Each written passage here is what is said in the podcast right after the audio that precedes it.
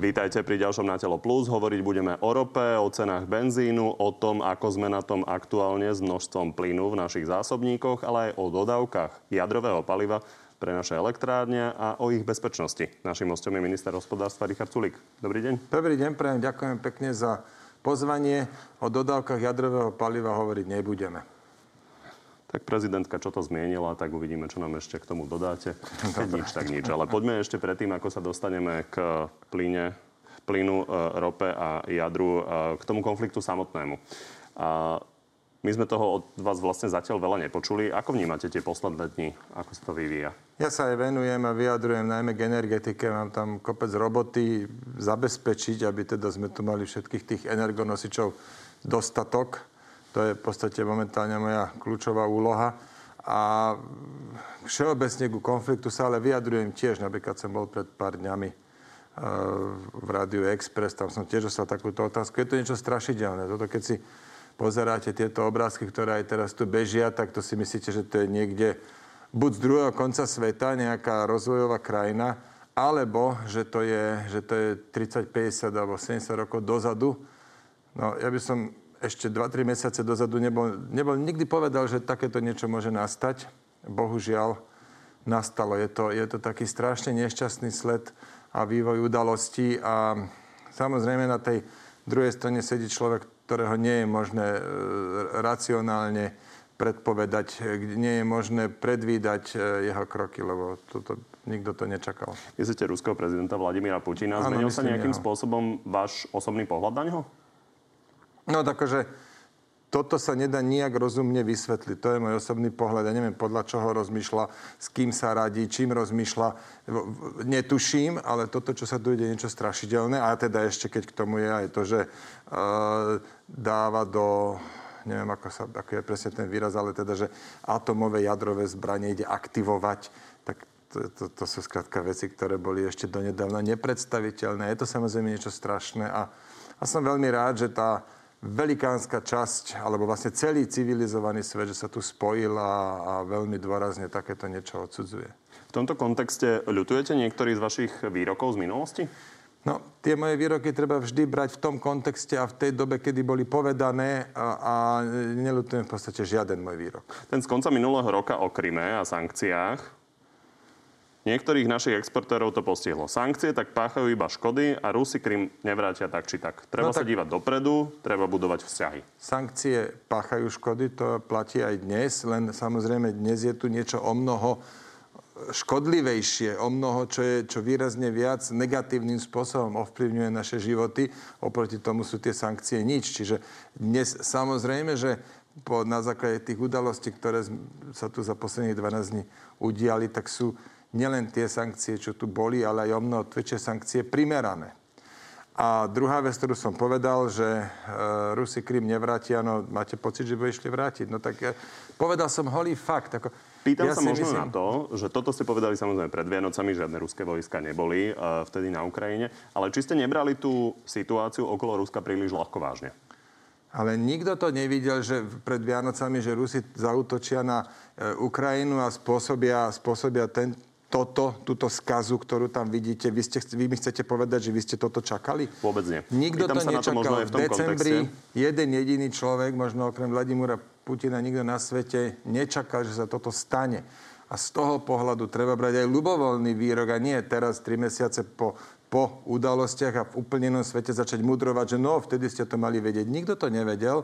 A v tom čase som povedal, holý fakt, Rusi Krym nevrátia. Ja teda si nemyslím, že by ho išli vrátiť. Naopak, domáhajú sa o mnoho viac. A nemalo by byť v slobodnej spoločnosti zakázané povedať ľubovoľnú pravdu. Toto je holý fakt. To je ako keď vám poviem dva a dva je štyri. Áno, ja vám samozrejme nič nezakazujem, ja vás konfrontujem len s vašimi výrokmi a pýtam sa na to v tom kontexte, že vtedy ste hovorili o tom, ako tie sankcie ničomu nepomáhajú a na druhej strane dnes hovoríte e, pre Radio Express, že možno mali byť tvrdšie. To je mali takto byť tvrdšie už v dvetisícštrnástom, keď e, Rusi ten Krym obsadili. Možno mali byť, ale teraz som zase ja ten vojak, čo je po, po vojne generálom, to len som sa nad tým zamyslel, že či z pohľadu toho, čo, čo teraz aktuálne Rusko nás stváralo za posledných dvanásť dní na Ukrajine, tak áno, ja som si teda verejne položil otázku, že ako by ten svet vyzeral, keby už v tom dvetisícštrnástom roku celá tá civilizovaná časť sveta s takou odhodlanosťou a tvrdosťou k tomu pristúpila ako dnes. Možno, že, možno, že by sme toto tu dnes nezažívali. Ja vám na to neviem odpovedať, len som si tú otázku položil, ale dnes, pod dojmom dnešných okolností, lebo však svet, v ktorom žijeme, sa výrazne zmenil, tak hovorím, že tie sankcie sú nielenže na mieste, ale e, zrejme potrebujeme aj o mnoho tvrdšie. K sankciám sa ešte dostaneme, ale poďme sa ešte pozrieť, ako hodnotí kroky vašej vlády voči Ukrajine Smer. Slovensko s týmto konfliktom nič nemá. My sme odmietli dodávať na Ukrajinu zbrania a muníciu. Čo vy na to? No, ja tiež si viem predstaviť, že by sme odmietli, keby, keby tu nebol vojnový konflikt. Ale momentálne, hneď u nášho suseda je reálna, skutočná vojna a tam jednoducho každé zaváhanie stojí životy. Čiže tu sa Slovensko jednoznačne odhodlanie, vláda Slovenskej republiky, ktorá ja som súčasťou, sa odhodlanie jednoznačne k tomuto postavila, že my našim východným susedom ideme pomôcť. Nerobíme to sami, robíme to spolu s ich, s ďalšími krajinami. Európska únia tu po, postupuje príjemne, prekvapivo jednotne a, a toto je veľmi dôležité. A samozrejme súčasťou tohoto je aj Slovensko. My sme členmi NATO, my sme členmi Európskej únii. Dobre, že tak sme. To ja ďakujem Pánu Bohu, že my sme napríklad v NATO, lebo dnes pre nás je o mnoho menšie riziko, ako keby sme členmi NATO neboli. Keď ste hovorili, že prekvapivo rýchla bola tá zhoda, čiže prekvapili vás európske lídri, že sa ro- dohodli? No lebo si tak zo skúsenosti, však bol som päť rokov, päť rokov europoslancom, tak keď si pozriem, politiku sleduje možno desať dvanásť rokov, tak ako koľkokrát Európska únia bola nejednotná v nejakých postojoch. A veľakrát to aj nebolo, nie že na škodu, ale bolo to aj prospešné, že sa niektoré postoje naozaj poctivo vydiskutovali, ale na to tu teraz nie je čas. Teraz treba ukázať rozhodnosť a jednotu a toto Európska únia ukázala. V kontexte tej ozbrojenej pomoci, čo hovoríte na výzvy Volodymyra Zelenského, aby bola zavedená bezletová zóna nad Ukrajinou? Zaviesť bezletovú zónu nad Ukrajinou nie je až taký veľký problém. To sa vyhlasí a je to. Otázka je, kto to vynúti. Keď teraz dojde ruské lietadlo a poruší to vyhlásenie tej bezletovej zóny, tak kto si vynúti, že, že, to, že to naozaj bezletovou zónou bude? To znamená, kto zostrelí to ruské lietadlo? A tak keď on to bude vyzýval konkrétne NATO? No a keby to bolo NATO, tak, tak tu máme vojenský konflikt už nie Rusko-Ukrajina, ale Rusko-NATO a to je vlastne nič iné ako tretia svetová vojna. Keď sme pri tom NATO, čo hovoríte na to, že k nám prídu napríklad nemeckí vojaci? Ja som s tým úplne v pohode. Oni samozrejme musia mať vopred určené konkrétne úlohy. Viem, že sem príde aj nejaká technika. Nebudem vám hovoriť detaily, lebo neviem presne, čo sa povedať môže a čo sa nemôže. Na to máme ministra obrany, ktorý ako... Tak to, že prídu Nemci so systémom Patriot, tak to je všeobecne známe. No dobre, tak prídu so systémom Patriot, takže je to taká, že dosť sofistikovaná vec a niekto to musí obsluhovať, takže ja som s tým úplne v pohode, že na východe niekde budú lokalizovaní a budú obsluhovať systém Patriot. Radšej tu majme Nemcov s ich systémom Patriot, to je vlastne akýsi druh protiraketovej obrany, ako keby sme tu mali mať nejakú či už zblúdilu, alebo možno, že aj nezblúdilu raketu. Aký máte pocit, že časť spoločnosti sa stavia k tomu úplne jasne proti? Mňa toto prekvapuje. Ako pokiaľ ešte ten vojenský konflikt nebol, tak sa dalo diskutovať, filozofovať zľava, sprava a každý mal nejaké tie svoje fragmenty pravdy alebo nejaké, nejaké fakty alebo kvázi fakty, ktorých sa držal a mohol si na základe toho nejak tvrdiť svoje. Ale lietajúce bomby na susednú krajinu, to je jasné jak facka. Tam už Tam už končia také tie nezmyselné, donekonečná trvajúce debaty o nejakých vanderovcoch a o nejakých e, nacistoch, kde neviem čo, kto, kde, komu, čo. Akože to sú, toto sú, toto sú ultrasilné e, argumenty, tie, tie bomby, ktoré úplne jasne hovoria, že tunak Rusko porušilo prakticky všetky pravidlá medzinárodného práva. Ja, ne, ja nechápem ešte človeka, ktorý tu môže povedať, že a veď oni iba idú po vojenských cieľoch a že to všetko sú fejky, to všetko je propaganda, ja nechápem, kde tí ľudia žijú, ale akože tak, ja ich skôr ľutujem, ten, ten ich pohľad na svet, to musí byť niečo zničujúce pre nich. Jedna vec je táto časť spoločnosti, druhá vec je, že napríklad aj ľudia, ktorí podporujú členstvo v NATO, tak časť z nich má problém s tým, že k nám prídu vojaci NATO. Ale poďme ďalej od tej uh, skutočnej veľmi vojny. Veľmi malá časť, veľmi malá časť. Približne desať percent. To, to je malá časť. Ale skôr je tu väčší problém s tým, že sem prídu špeciálne americkí vojaci. To sme nejak tým strašne nainfikovaní, že ty, keď sem prídu, tak to, to už bude koniec. Ja sa ani toho neobávam. Aby mali diváci prehľad, ja to veľmi rýchlo zhrniem. Zhruba tridsať percent ľudí nemá problém s americkými vojakmi. Veľká časť ľudí teda má.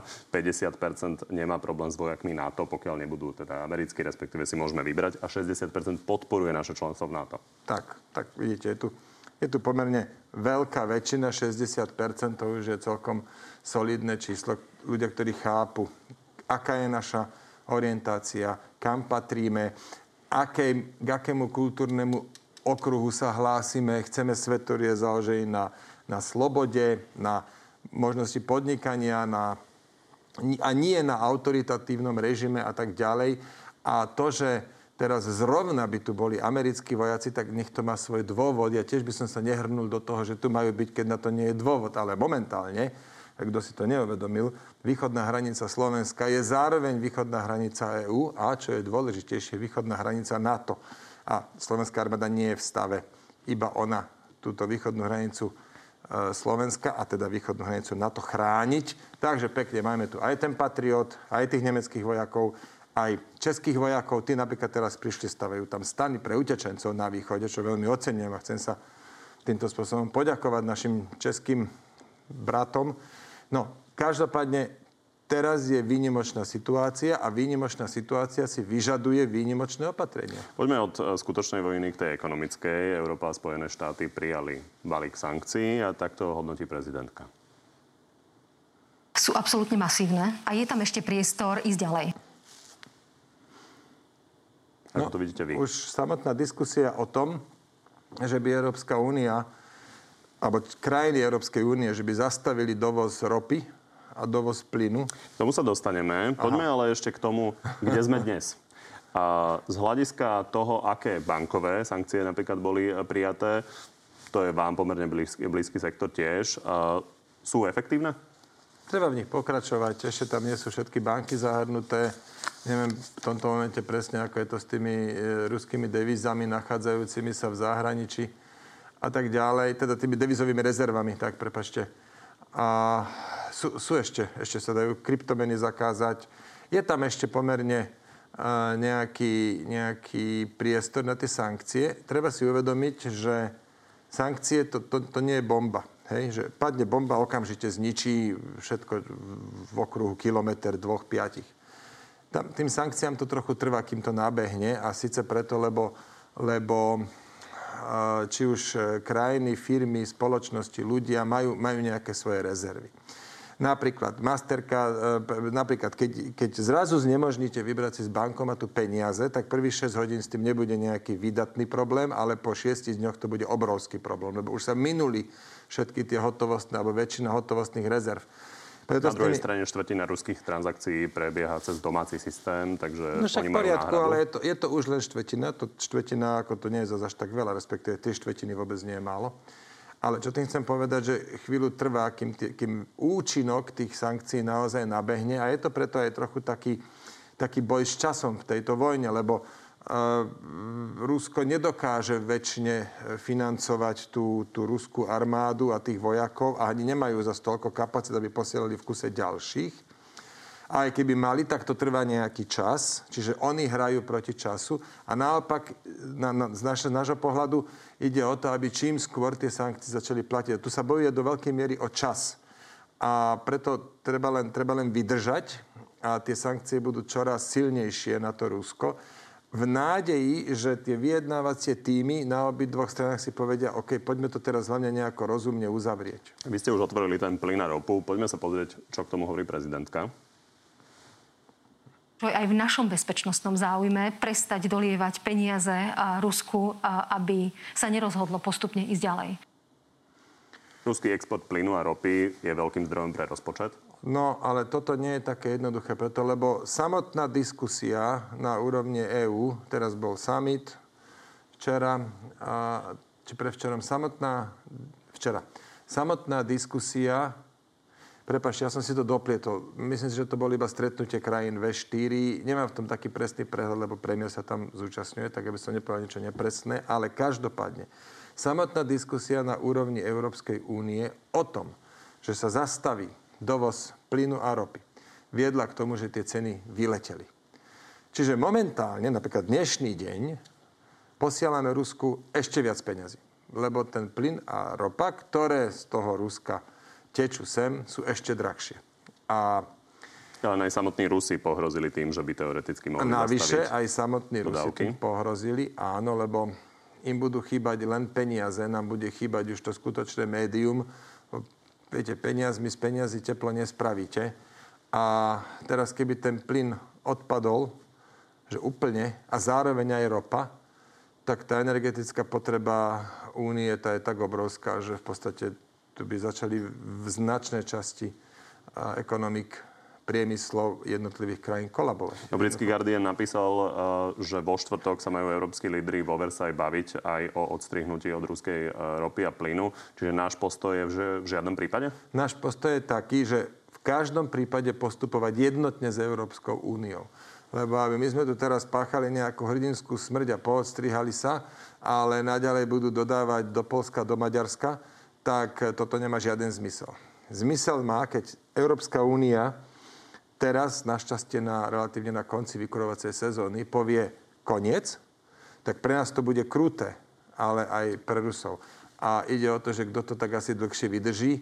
No a tam je nádej, že by to dlhšie mohla vydržať Európska únia. Ako dlho to vydržíme my, konkrétne na Slovensku, pokiaľ by sa teraz prestal dovážať plyn? No, tam beží na obrázkoch tá loď, ktorá dováža skvapalnený plyn. My sme už prvý takýto tanker doniesli. To je jeden, pokiaľ viem, tak asi päťdesiat by sme ich potrebovali na celoročnú spotrebu. Tak, päťdesiatpäť je ročná potreba. Čiže toto by sa zrejme dalo pomerne rýchlo zrealizovať, ak by tie tankery boli. Lebo nezabúdajte, že zrazu by začalo nie jedna, dve, ale zrazu by ďalších pätnásť krajín začalo Dobre, dopytovať. Zopakujem tú otázku, aby sme sa mohli odraziť ďalej. Čiže keby sme teraz mali vypnuté kohútiky, ako dlho vydržíme, tak aby mohol ísť aj priemysel? To sú, to je niekoľko málo týždňov. A síce ide len o to, čo sa nachádza ešte v zásobníkoch, ktoré na konci zimy logicky sú prázdne. Nebol by to ani problém okamžitý. Problém by bol, že čím tie, zá... čím tie zásobníky naplníme na budúcu zimu. A to už treba teraz pomaly začať. Treba aj vedieť, že zásobníky sa pomalšie naplňajú, ako vypúšťajú. Čiže v podstate už v apríli treba začať zásobníky naplňať. Tak je celá tá, cel, celá to plynové hospodárstvo postavené a dimenzované.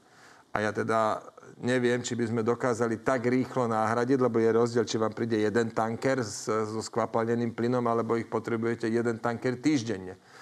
A o toto by sme sa začali snažiť, bolo by to fest s odretými ušami. No, mimochodom, my nevieme vyložiť uh, ten plyn niekde na Dunaji v bratislavskom prístave. Nie. Ako sem dopra- dopravujeme ten skvapalnený plyn? On chodí do slovenského prístavu a tam je terminál na, na vyloženie, na, na prečerpanie skvapalneného plynu a potom ide potrubím sem. Pamätám si, ako Maroš Šefčovič uh, diskutoval o uh, možných zásobníkoch na tento skvapalnený plyn. To je projekt, ktorý bude trvať roky. No ale on, ten plyn pri, vešej, pri vyššej teplote, on sa samozrejme dostane do normálneho skupenstva, do toho plynu. To chápem, ale ten skvapalnený plyn, aby sa mohol na Slovensko dovážať, tak taký projekt by trval roky. No ale neviem odkiaľ, lebo nejaký veľký tanker z Ameriky sa vám nedostane po Dunaji. Čiže tam je riešenie ho dovážať do toho prístavu, do, do, v Slovinsku. A neviem presne meno, niečo na O. Tam ho doviesť, tam ho prečerpať a potom poslať potrubím sem a tu ho normálne uložiť do, do zásobníka. Ako toto funguje celkom spoľahlivo, to sme teraz často skúšali. Dobre, hovoríte, že vydržali by sme len týždne, keby sa úplne vypli kohútiky a museli by sme rýchlo hľadať alternatívy. Tak. Ak by sa Európska únia zhodla na tom, že nejde dovážať ten uh, ruský plyn, tak čo by sme vedeli robiť, čo by nám stačilo ako európske riešenie? Pre celú Európu vám to jednoducho neviem povedať. A každý, kto bude tvrdiť, že vie, tak jednoducho... Čiže to vôbec nie je možné? Nehovorím, že to nie je možné. Je to, bolo by to ex, extrémne odretými ušami v prípade plynu.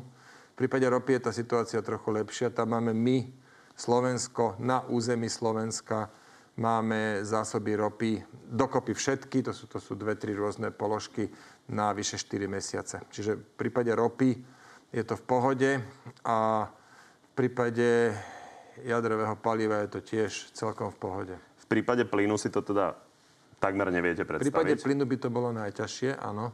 V prípade ropy vieme si doviezť sme... ropu aj inými trasami? Áno, na štyri mesiace sme OK a vyzerá to tak, že do dvoch mesiacov. To tiež je odskúšané, len experimentálne. Viete, to nikdy nebolo nasadené v ostrej prevádzke, ale všetko nasvedčuje tomu, že do dvoch mesiacov by sme dokázali zabezpečiť zásobovanie ropou cez ropovod Adria. To znamená tiež zo Stredozemného mora.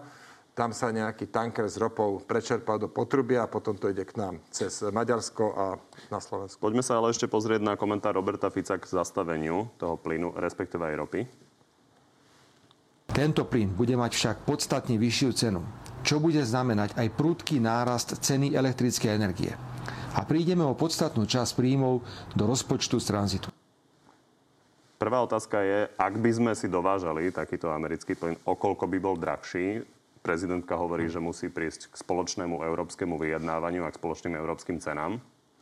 No, ono tie ceny plynu sa orientujú podľa, podľa burzových cien, čiže on aj tento e, skvapalnený, ktorý sme kúpili z Ameriky, sme kúpili prakticky za tú cenu, za ktorý kúpime z Ruska. Čiže on by nebol drahší z toho titulu, že je americký, ale z toho titulu, že zrazu by ten ruský prestal byť a všetci by išli dopytovať americký. A to by mohlo, to by mohlo zvýšiť tú cenu plynu, len treba vedieť, ona už je dnes obrovská. Hej, už, no to už ani nemá moc kam rásť. Ten, ten plyn je šialene drahý, a koľko dnes stojí. Čiže a, kebyže odstavíme dovoz plynu z Ruska, tak rátajme s ešte ďalším nárastom ceny plynu. Áno, tu má Robert Fico pravdu. A má pravdu aj v tom, že by vypadli príjmy z, z tranzitu plynu. Koľko je to peňazí? To sú stovky miliónov. dvestopäťdesiat miliónov ročne je zisk. Čistý zisk, ktorý ide do štátneho rozpočtu. Nie celý, lebo tam máme ešte spoločníka. Ropa?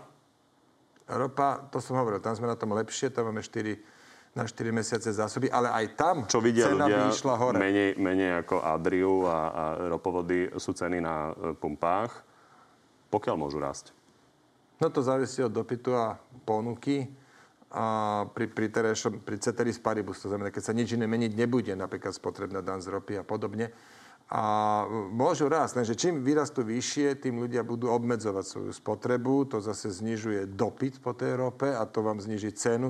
Čiže to sa pomerne rýchlo dostaví nejaká rovnovážna cena. Čiže myslíte si, že sme už na ceste, že sa začne tak uh, veľa spotrebovať, uh, respektive tak vysoká cena bude, že ľudia prestávajú tankovať? Tam je kľúčová otázka, tam je kľúčová otázka ako, sa vy, ako sa bude ďalej vyvíjať vojna. Toto, toto, je, toto je najviac ovplyvňujúci faktor, že e, ako bude ďalej prebiehať vojna. Keď sa e, tento týždeň dohodnú tie vyjednávacie komisie, tak leteť budú dole ceny plynu, ceny, ceny ropy, aj ceny elektriny. Ale, ale pokiaľ sa nedohodnú... Nepredpokladáte. No, nevyzerá to tak. Nie. Naopak, môže ten konflikt ďalej eskalovať. Môžu byť v hre jadrové zbrane. A to by sme ešte len videli, ako tie ceny potom, potom vyletia hore. Kedy by mala vláda zasiahnuť, keď sa benzín dostane na dve eurá? No, v tomto momente neviem, či musí vláda tu nutne zasahovať. Toto je následok vojny, to si treba uvedomiť. To by si aj Robert Fico mal uvedomiť, že to je následok tej vojny, o ktorej on ešte prednedávnom hovoril, že tá vojna nikdy nebude. Že Rusi nenapadnú Ukrajinu, čo to je za výmysel. Napadli ju, úplne regulérne ju napadli. To sa nedá nijak inak vysvetliť a podať, ako to, že Rusko napadlo susedný štát Ukrajinu a teraz to ženie tie ceny hore. Toto je následok vojny. Vo- teraz vláda môže začať tie ceny nejak stabilizovať. Vyletí vám to na chlebe. Vyletí vám to na čokoľvek inom. Jednoducho aj my sa budeme musieť uskromniť. To je holý fakt. To nemá zmysel tu klamať ľuďom, že ja neviem to, čo hovorí Robert Fico, že my teraz, keď budeme tu tiško sedieť a šuchať nožičkami, tak možno si nás ten Vladimír Putin nevšimne a, a zhovievavo nám potom sem pošle pár, neviem čoho, miliónov kubíkov plynu alebo, alebo ropy. To tak jednoducho Dobre, nie je. Takže keď aj bude stáť benzín na pumpách dve eurá, nedôjde k zníženiu spotrebnej dane. No, jednak sa pýtajte toto, prosím vás, prvom rade Igora Matoviča, ktorý je minister financií. A ja by som také niečo podporil, ale tak mám nejaký obraz o tej realite a hovorím vám, že To, toto ešte neskončilo. Ono to bude horšie. To treba na rovinu ľuďom povedať. Každý to tvrdí, že všetko mohlo byť lepšie, inak jednoducho klame. My, my sme krajina, ktorá susedí s krajinou, ktorá je v priamej, krutej, hnusnej, nešťastnej vojne. To, a my sme priamo susedia. My tu máme utečencov, ešte aj s tým, ako bude sa musieť naša spoločnosť musieť vysporiadať. A máme tu tieto nárasty tých energonosičov. To tak je, to je holý fakt. Poďme na jadrové palivo. Slovensko je životne závislé teda od našich dvoch atomiek a toto k tomu hovorí opäť šéf Smeru. Podstatne viac by sme zaplatili aj za jadrové palivo, ak sa naši americkí agenti rozhodnú zmeniť ruské dodávky za americké. Je to v hre? Je, áno, je to v hre, ale nehnevajte sa, ja vám nebudem viac hovoriť. To je... Jadrové palivo je jednak strategická surovina, aj, aj ropa je strategická, strategická surovina, lenže v prípade tom jadrovom palive je množstvo čiastkových informácií nejakým spôsobom klasifikovaných, buď sú vyhradené, alebo sú dôverné. Jednak to nechcem porušiť a jednak si myslím, že nie všetky informácie ohľadom jadrového paliva patria na verejnosť. Na verejnosť patrí patrí e, ubezpečenie alebo informácia, že či ho je, nie je dostatok. Hovorím, že na teraz e, toto nie je e, kritický moment. Po tom, čo sa podarilo, to nás stalo hodne veľa úsilia, ale podarilo sa to. Pristalo to lietadlo minulý týždeň a, a na teraz toto nie je téma, ktorú treba nutne preberať. No dobre, pozrime sa, čo povedal prezidentka k tomu. Máme to teraz ako keby vykryté a podľa informácií z Ministerstva hospodárstva minimálne na rok. Čiže len na rok? Nebudem sa viac k tomu vyjadrovať, nehnevajte sa. Tak uh, vieme doviesť uh, z Ameriky alternatívne palivo? No to nie je také ľahké. Tam, ako momentálne určite nie. To neexistuje také. To treba najprv upraviť, dovyvíjať, prispôsobiť. To, s tým je hodne veľa roboty. Ale konáme v tom. Konáme v tom a začíname sa koordinovať krajiny, ktoré používajú toto špeciálne palivo pre reaktory, takzvané, to sa volá vé vé é er štyristoštyridsať. Čiže, čiže pre tie, to, to je také, to že... Myslím aj Fíni. To vé vé é er je nejaký, že vodovodný energetický reaktor a štyristoštyridsať je nejaká jeho veľkosť. A toto majú Fíni, Maďari, Češi, Bulhári a aj Ukrajinci. Tak ale, okrem, ale tie prvé krajiny, tam má zmysel sa koordinovať a zabezpečiť si iný zdroj paliva. Dobre, len teraz celkom nerozumiem, že prečo nám vlastne nepoviete, koľko vydržíme. Lebo ako Rusi majú predstavu, koľko nám toho dodali, čiže oni vedia, koľko vydržíme, tak neviem, komu to tajíme. Nechajte tak, pán Kovačič, nebudem sa vás vyjadrať. Nepozastaví to nábeh Mochoviec? Nie. Nie, toto palivo pre Mochovce tri je už navezené. Už bolo navezené aj minulý rok, lebo my sme čakali, že už minulý rok budeme navážať palivo do reaktoru. Zastavme sa ešte pri pomoci ľuďom, lebo jedna vec sú energie, druhá vec je pomerne razantný nástup potravinovej inflácie. Vy ste v Na telo pred pár týždňami povedali, že s tým treba pomôcť dôchodcom. Iba im? No, samozrejme, že nie iba im. Máme množstvo tých, tých sociálne znevýhodnených skupín a nízkopríjmových skupín. Tak treba hľadať možnosti, ale toto napríklad už je mimo ministerstva. No, opozícia vás kritizuje a vy ste tu teraz za vládu, napriek tomu, že hovoríte, že nemáte samozrejme všetko v rukách. Igor Matovič bol veľmi konkrétny, čo sa týka seniorov. Povedal, že ešte pred letom majú byť vyplatené trináste dôchodky. Toto tak bude, to koalícia príjme? Áno, to je vec, ktorú, ktorú sme na koalícii už predbežne prediskutovali a, a schválime a es a es to podporuje. Áno, čiže už skôr dojde k tej úprave o infláciu, o tú inflačnú doložku. Dobre, tak to sú dôchodcovia. Čo tie ostatné skupiny? No, tie treba najprv identifikovať. Toto určite zvládne minister sociálnych vecí Milan Krajniak. A, a áno, kedy potom... ich budete mať identifikované? Prosím? Kedy ich budete mať identifikované? To sa spýtajte. Ja ho prosím vás pekne. Však nečakáte, že ja vám budem kvalifikovane... Ale, čiže koalícia ešte vôbec vec. Nehovorila o konkrétnych uh, opatreniach, napríklad voči koalícia, mladým rodinám. Ja som si navykol takú vec, že budem za koalíciu informovať uh, vtedy, keď je niečo uzavreté. A to potom budem robiť. Lebo keď to nie je uzavreté, tak ja poviem niečo, niekto iný povie niečo mierne iné a potom prídete vy a poviete, aha, tu máte rozpor, tam zás hovorí jeden toto, druhý hen toto a zase tam máte konflikty a prečo sa pri ľudí obťažujete rozdielnymi názormi a však sa dohodnete vo vnútri za zatvorenými dverami. Toto robia ale si skôr komentátori. Toto za dva roky ja som zažil, že stotisíc krát. A preto som si povedal, OK, budem komentovať, budem hovoriť o veciach, ktoré sú dohodnuté. Dobre, výborne. Tak poďme na niečo, čo sa týka rezortu, ktorý je vo vašom portfóliu. Uzavrime to teda generálnym prokurátorom Marošom Žilingom. Ministerka Kolíková hovorí, že čo sa týka rozšírenia možností odvolávania, lebo tie sú dnes napísané v zákone veľmi úzko, áno, tak je ochotná tam diskutovať. A my tiež. To je, berte to ako pozíciu strany. Čo to znamená diskutovať? No, že musíme si to vydiskutovať v koaličnej strane, v, prepáčte, v koalícii, lebo ako viete, nie všetci koaliční partneri majú na toto rovnaký áno, názor. Môžeme pomenovať tohto koaličného partnera, volá sa Sme rodina, takže presadíte rozšírenie týchto možností na odvolávanie bez Sme rodina? Musíme nájsť dohodu. Musíme, čiže bez Sme rodina to nebudete pretlačať? Ko- pozrite, sme v jednej koalícii. To, čo je teraz kľúčové, je držať pokope. Táto krajina potrebuje teraz v týchto ťažkých dobách leadership, potrebuje jednotnú koalíciu.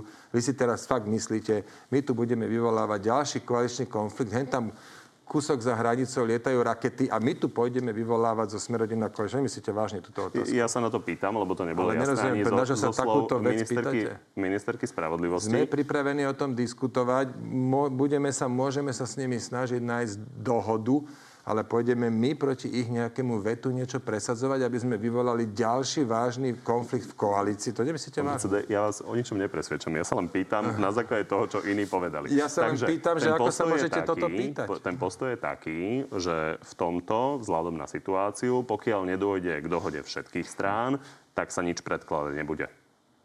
No jasné, tak. Čiže je možné, že nebude vôbec nič. Aj to je možné, áno. Dobre.